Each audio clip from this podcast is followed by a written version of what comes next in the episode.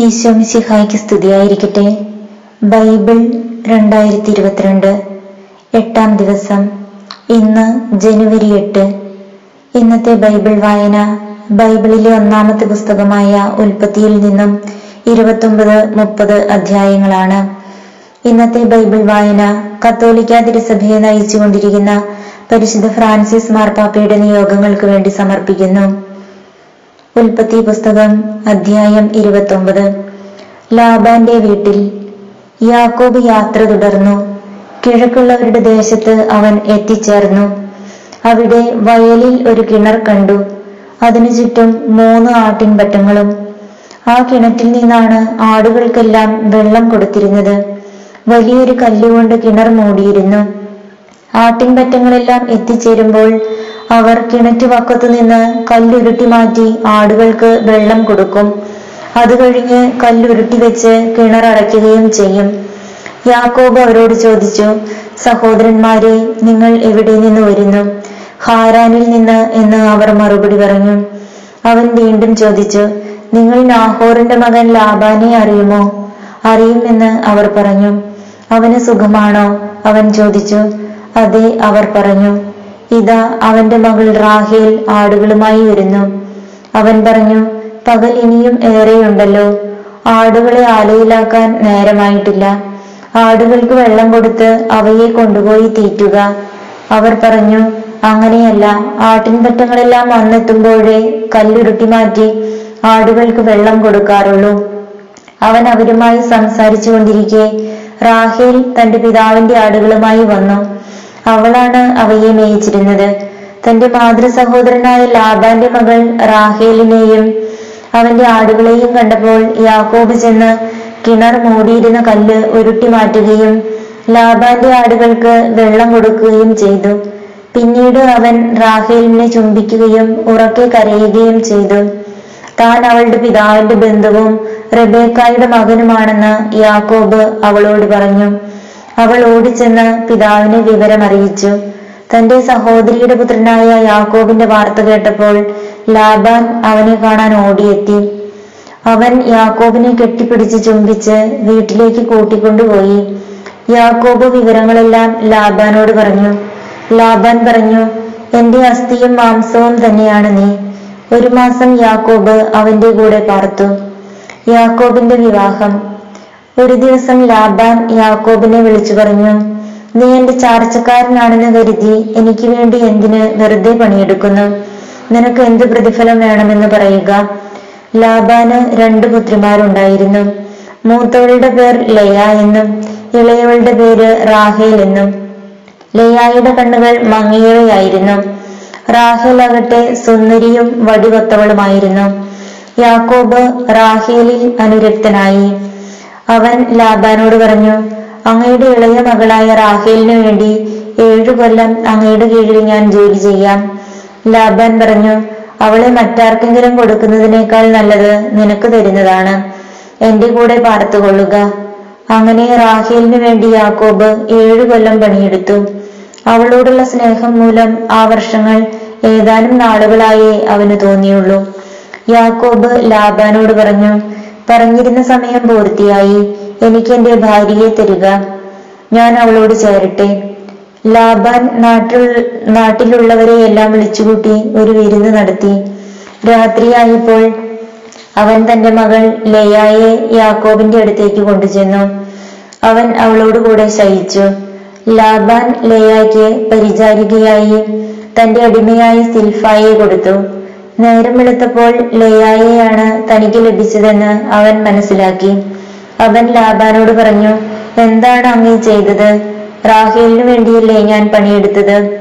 എന്നെ ചതിച്ചത് എന്തിന് ലാബാൻ പറഞ്ഞു മൂത്തവൾ നിൽക്കെ ഇളയവളെ പറഞ്ഞയക്കുക ഞങ്ങളുടെ നാട്ടിൽ പതിവില്ല. ഇവരുടെ വിവാഹവാരം പൂർത്തിയാകട്ടെ. അതിനുശേഷം ഇളയവളെയും നിനക്ക് തരാം. ഏഴു വർഷത്തേക്ക് കൂടി നീ എനിക്ക് വേണ്ടി വേല ചെയ്യണം. യാക്കോബ് സമ്മതിച്ചു. വിവാഹവാരം പൂർത്തിയായപ്പോൾ ലാബാൻ തന്റെ മകളായ റാഹേലിനെയും അവന് ഭാര്യയായി നൽകി. തന്റെ അടിമയായ ബിൽഹായെ ലാബാൻ റാഹേലിന് പരിചാരികയായി നൽകി. യാക്കോബ് റാഹേലിന്റെ കൂടെയും ശയിച്ചു. അവൻ ലയായേക്കാൾ കൂടുതൽ റാഹേലിനെ സ്നേഹിച്ചു. ഏഴു വർഷം കൂടി അവൻ ലാബാന്റെ കീഴിൽ വേല ചെയ്തു. യാക്കോബിന്റെ മക്കൾ ലയ അവഗണിക്കപ്പെടുന്നതായി കർത്താവ് കണ്ടു. അവിടുന്ന് അവൾക്ക് ഗർഭധാരണ ശക്തി നൽകി. റാഹേലാകട്ടെ വന്നിയായിരുന്നു. ലയ ഗർഭം ധരിച്ച് ഒരു പുത്രനെ പ്രസവിച്ചു. അവൾ അവന് റൂബൻ എന്ന് പേരിട്ടു. കാരണം കർത്താവ് എന്റെ കഷ്ടപ്പാട് കണ്ടിരിക്കുന്നു. ഇനി എന്റെ ഭർത്താവ് എന്നെ സ്നേഹിക്കും എന്നവൾ പറഞ്ഞു. അവൾ വീണ്ടും ഗർഭം ധരിച്ച് ഒരു പുത്രനെ പ്രസവിച്ചു.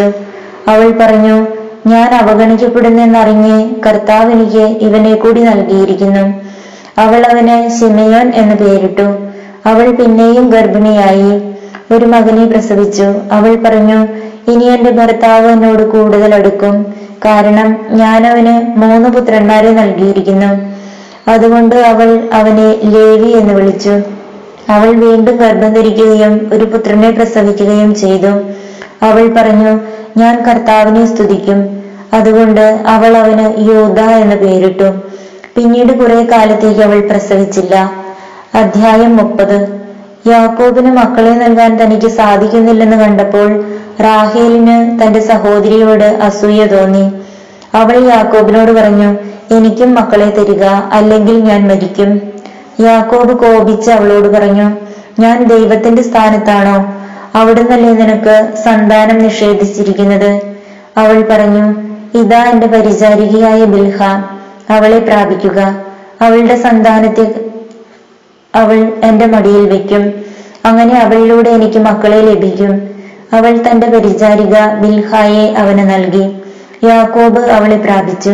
ബിൽഹ ഗർഭം ധരിക്കുകയും യാക്കോബിന് അവളിൽ ഒരു പുത്രൻ ജനിക്കുകയും ചെയ്തു. അപ്പോൾ റാഹേൽ പറഞ്ഞു ദൈവം എനിക്ക് അനുകൂലമായി വിധിച്ചിരിക്കുന്നു. എന്റെ പ്രാർത്ഥന കേട്ട് എനിക്കൊരു പുത്രനെ നൽകിയിരിക്കുന്നു. അതുകൊണ്ട് അവൾ അവന് ദാൻ എന്ന് പേരിട്ടു. റാഹേലിന്റെ പരിചാരികയായ ബിൽഹ വീണ്ടും ഗർഭിണിയായി. അവളിൽ യാക്കോബിന് രണ്ടാമതൊരു പുത്രൻ കൂടി ജനിച്ചു. റാഹേൽ പറഞ്ഞു എന്റെ സഹോദരിയുമായി കടുത്ത മത്സരം നടത്തി ഞാൻ ജയിച്ചിരിക്കുന്നു. അവൾ അവനെ നഫ്താലി എന്ന് വിളിച്ചു. തനിക്ക് വീണ്ടും മക്കളുണ്ടാകുന്നില്ല എന്ന് കണ്ട ലേയ തന്റെ പരിചാരികയായ സിൽഫായെ യാക്കോബിന് നൽകി. ലേയായ്ക്ക് പരിചാരികയായ സിൽഫായിൽ യാക്കോബിന് ഒരു പുത്രൻ ജനിച്ചു. ഭാഗ്യം എന്ന് ഉദ്ഘോഷിച്ചുകൊണ്ട് ലേയ അവന് ഗാദ് എന്ന് പേരിട്ടു. ലേയായുടെ പരിചാരികയായ സിൽഫായിൽ യാക്കോബിന് വീണ്ടും ഒരു പുത്രൻ ജനിച്ചു. ലേയ പറഞ്ഞു ഞാൻ ഭാഗ്യവതിയാണ്. സ്ത്രീകൾ എന്നെ ഭാഗ്യവതി എന്ന് വിളിക്കും. അതുകൊണ്ട് അവൾ അവന് ആഷേർ എന്ന് പേരിട്ടു. ഗോതമ്പ് കൊയ്യുന്ന കാലത്ത് റൂബൻ വയലിൽ പോയി. അവൻ ദൂതായിപ്പഴം കാണുകയും അവ പറിച്ചു കൊണ്ടുവന്ന് തന്റെ അമ്മയായ ലയായ്ക്ക് കൊടുക്കുകയും ചെയ്തു. അപ്പോൾ റാഹേൽ ലയായോട് നിന്റെ മകൻ കൊണ്ടുവന്ന ദൂതായിപ്പഴം കുറച്ച് എനിക്കും തരിക എന്ന് പറഞ്ഞു. ലയ കയർത്തു പറഞ്ഞു എന്റെ ഭർത്താവിനെ കൈയടക്കി വച്ചിരിക്കുന്നത് പോരെ എന്റെ മകന്റെ ദൂതായിപ്പഴവും നിനക്ക് വേണോ റാഹേൽ പറഞ്ഞു നിന്റെ മകന്റെ ദൂതായിപ്പഴത്തിന് പ്രതിഫലമായി അദ്ദേഹം ഇന്ന് രാത്രി നിന്റെ കൂടെ ശയിച്ചു കൊള്ളട്ടെ. യാക്കോബ് വൈകുന്നേരം വയലിൽ നിന്ന് വന്നപ്പോൾ ലയ അവനോട് പറഞ്ഞു അങ്ങിന്ന് എന്റെ അടുത്ത് വരണം. കാരണം എന്റെ മകന്റെ ദൂതായിപ്പഴം കൊടുത്ത് ഞാൻ അങ്ങയെ വാങ്ങിയിരിക്കുകയാണ്. അവൻ അന്ന് രാത്രി അവളോടുകൂടെ ശയിച്ചു. ദൈവം ലയായുടെ പ്രാർത്ഥന കേട്ടു. അവൾ വീണ്ടും ഗർഭം തിരിച്ച് യാക്കോബിന് അഞ്ചാമതൊരു മകനെ കൂടി നൽകി. എന്റെ പരിചാരികയെ ഭർത്താവിന് കൊടുത്തതിന് ദൈവം എനിക്ക് പ്രതിഫലം തന്നു എന്ന് പറഞ്ഞ് അവൾ അവനെ ഇസാക്കർ എന്ന് വിളിച്ചു. ലയ വീണ്ടും ഗർഭിണിയായി. യാക്കോബിന് അവൾ ആറാമത്തെ മകനെ പ്രദാനം ചെയ്തു. ദൈവം എനിക്ക് നല്ല സമ്മാനം തന്നിരിക്കുന്നു. ഇനി കർത്താവ് ഇനി ഭർത്താവ് എന്നോട് തോസിക്കും അവന് ഞാൻ ആറു മക്കളെ കൊടുത്തിരിക്കുന്നല്ലോ എന്ന് പറഞ്ഞ് അവൾ അവന് സെബിലൂൺ എന്ന് പേരിട്ടു. അവൾക്ക് ഒരു പുത്രിയും ജനിച്ചു. അവൾ തന്റെ പുത്രിയെ ദീന എന്ന് വിളിച്ചു. ദൈവം റാഹേലിനെ സ്മരിച്ചു. അവിടുന്ന് അവളുടെ പ്രാർത്ഥന കേൾക്കുകയും അവളുടെ വന്യത്വം അവസാനിപ്പിക്കുകയും ചെയ്തു. അവൾ ഗർഭം ധരിച്ച് ഒരു പുത്രനെ പ്രസവിച്ചു. അവൾ പറഞ്ഞു എന്റെ അപമാനം ദൈവം നീക്കിക്കളഞ്ഞിരിക്കുന്നു. കർത്താവ് എനിക്ക് ഒരു പുത്രനെ കൂടി തരട്ടെ എന്ന് പറഞ്ഞ് അവൾ അവന് ജോസഫ് എന്ന് പേരിട്ടു. യാക്കോബിന്റെ സമ്പത്ത്. റാഹേൽ ജോസഫിനെ പ്രസവിച്ചു കഴിഞ്ഞ് യാക്കോബ് ലാബാനോട് പറഞ്ഞു എന്നെ പറഞ്ഞയക്കുക. ഞാൻ എന്റെ നാട്ടിലേക്ക് പോകട്ടെ. എന്റെ ഭാര്യമാരെയും മക്കളെയും എനിക്ക് തരിക. അവർക്ക് വേണ്ടിയാണ് ഞാൻ അങ്ങയെ സേവിച്ചത്. ഇനി ഞാൻ പോകട്ടെ. ഞാൻ ചെയ്ത സേവനം അങ്ങേക്കറിയാമല്ലോ. ലാബാൻ മറുപടി പറഞ്ഞു നിനക്ക് എന്നോട് താല്പര്യമുണ്ടെങ്കിൽ നീ പോകരുത്. നീ മൂലമാണ് കർത്താവ് എന്നെ അനുഗ്രഹിച്ചത് എന്ന് എനിക്കറിയാം. നിനക്ക് എന്ത് പ്രതിഫലം വേണമെന്ന് പറയുക അത് ഞാൻ തരാം. യാക്കോബ് അവനോട് പറഞ്ഞു ഞാൻ എപ്രകാരം അങ്ങയ്ക്ക് വേണ്ടി ജോലി ചെയ്തെന്നും എന്റെ മേൽനോട്ടത്തിൽ അങ്ങയുടെ ആടുമാടുകൾ എത്ര പെരുകിയെന്നും അങ്ങേക്കറിയാമല്ലോ ഞാൻ വരുന്നതിന് മുമ്പ് വളരെ കുറച്ച് ആടുകളെ അങ്ങേക്കുണ്ടായിരുന്നുള്ളൂ ഇപ്പോൾ അവ വളരെ പെരുകിയിരിക്കുന്നു. ഞാൻ പോയിടത്തെല്ലാം കർത്താവ് അങ്ങയെ കടാക്ഷിച്ചിരിക്കുന്നു. ഇനി എന്റെ കുടുംബത്തിനു വേണ്ടി എന്നാണ് ഞാൻ എന്തെങ്കിലും സമ്പാദിക്കുക? ലാബാൻ ചോദിച്ചു ഞാൻ നിനക്ക് എന്ത് തരണം? യാക്കോബ് പറഞ്ഞു അങ്ങനെനിക്കൊന്നും തരേണ്ട. ഞാൻ പറയുന്ന വ്യവസ്ഥ സ്വീകരിക്കാമെങ്കിൽ ഇനിയും അങ്ങയുടെ ആടുകളെ ഞാൻ മേയിച്ചുകൊള്ളാം. അങ്ങയുടെ ആട്ടിൻകൂട്ടത്തിൽ നിന്ന് പൊട്ടോ പുള്ളിയോ ഉള്ള ആടുകളെയും കറുത്ത ചെമ്മരിയാടുകളെയും പൊട്ടോ പുള്ളിയോ ഉള്ള കോലാടുകളെയും ഞാൻ വേർതിരിക്കാം. അവ എന്റെ പ്രതിഫലമായിരിക്കട്ടെ. മേലിൽ അങ്ങ് എന്റെ പ്രതിഫലം പരിശോധിക്കുമ്പോൾ എന്റെ വിശ്വസ്തത അങ്ങേക്ക് ബോധ്യമാകും. എന്റെ കോലാടുകളിൽ പൊട്ടോ പുള്ളിയോ ഇല്ലാത്തതും ചെമ്മരിയാടുകളിൽ കറുപ്പില്ലാത്തതും കണ്ടാൽ അവ മോഷ്ടിക്കപ്പെട്ടതായി കണക്കാക്കാം. ലാബാൻ പറഞ്ഞു ശരി നീ പറഞ്ഞതുപോലെ തന്നെയാകട്ടെ. അന്ന് തന്നെ ലാബാൻ പൊട്ടോ പുള്ളിയോ ഉള്ള എല്ലാ മുട്ടാടുകളെയും പെണ്ണാടുകളെയും വെളുത്ത മറുകുള്ള എല്ലാ ആടുകളെയും കറുത്ത ചെമ്മരിയാടുകളെയും വേർതിരിച്ച് അവയെ തന്റെ പുത്രന്മാരെ ഏൽപ്പിച്ചു. ബാക്കിയുള്ള ആടുകളെ യാക്കോബിനെ ഏൽപ്പിച്ചു. തനിക്കും യാക്കോബിനും മധ്യേ മൂന്ന് ദിവസത്തെ യാത്രാദൂരം ഏർപ്പെടുത്തുകയും ചെയ്തു. യാക്കോബ് ഇലവിന്റെയും ബദാമിന്റെയും അഴിഞ്ഞിലിന്റെയും പച്ചക്കമ്പുകൾ വെട്ടിയെടുത്ത് അവയിൽ അങ്ങിങ്ങ് വെളുപ്പ് കാണത്തക്ക വിധം തൊലി ഉരിഞ്ഞു കളഞ്ഞു. താൻ തൊലി ഉരിഞ്ഞു മാറ്റിയ കമ്പുകൾ ആടുകൾ വെള്ളം കുടിക്കുന്ന പാത്തികളിൽ അവയുടെ മുമ്പിൽ അവൻ കുത്തി നിർത്തി. വെള്ളം കുടിക്കാൻ വരുമ്പോഴാണ് അവ ഇണചേരാറുള്ളത്. ആടുകൾ ഈ കമ്പുകളുടെ മുമ്പിൽ ഇണചേർന്നു. അവയ്ക്ക് പൊട്ടും പുള്ളിയും വരയുമുള്ള കുട്ടികളുണ്ടായി. യാക്കോബ് ചെമ്മരിയാടുകളെ വേർതിരിച്ച് ലാബാന്റെ കൂട്ടത്തിലെ വരയുള്ളതും കറുത്തതുമായ ആടുകളുടെ നേരെ നിർത്തി. തന്റെ കൂട്ടത്തെ ലാബാന്റെ ഇതിനോട് ചേർക്കാതെ മാറ്റി നിർത്തുകയും ചെയ്തു. കൊഴുത്ത ആടുകൾ ഇണചേരുമ്പോൾ അവൻ ഈ കമ്പുകൾ അവയുടെ കൺമുമ്പിൽ പാത്തികളിൽ വെക്കും തന്മൂലം കമ്പുകൾക്കിടയിൽ അവ ഇണചേർന്നു. എന്നാൽ മെലിഞ്ഞവ ഇണചേർന്നപ്പോൾ അവൻ കമ്പുകൾ നാട്ടിയില്ല. അങ്ങനെ മെലിഞ്ഞവ ലാബാന്റേതും കരുത്തുള്ളവ യാക്കൂബിന്റേതുമായി.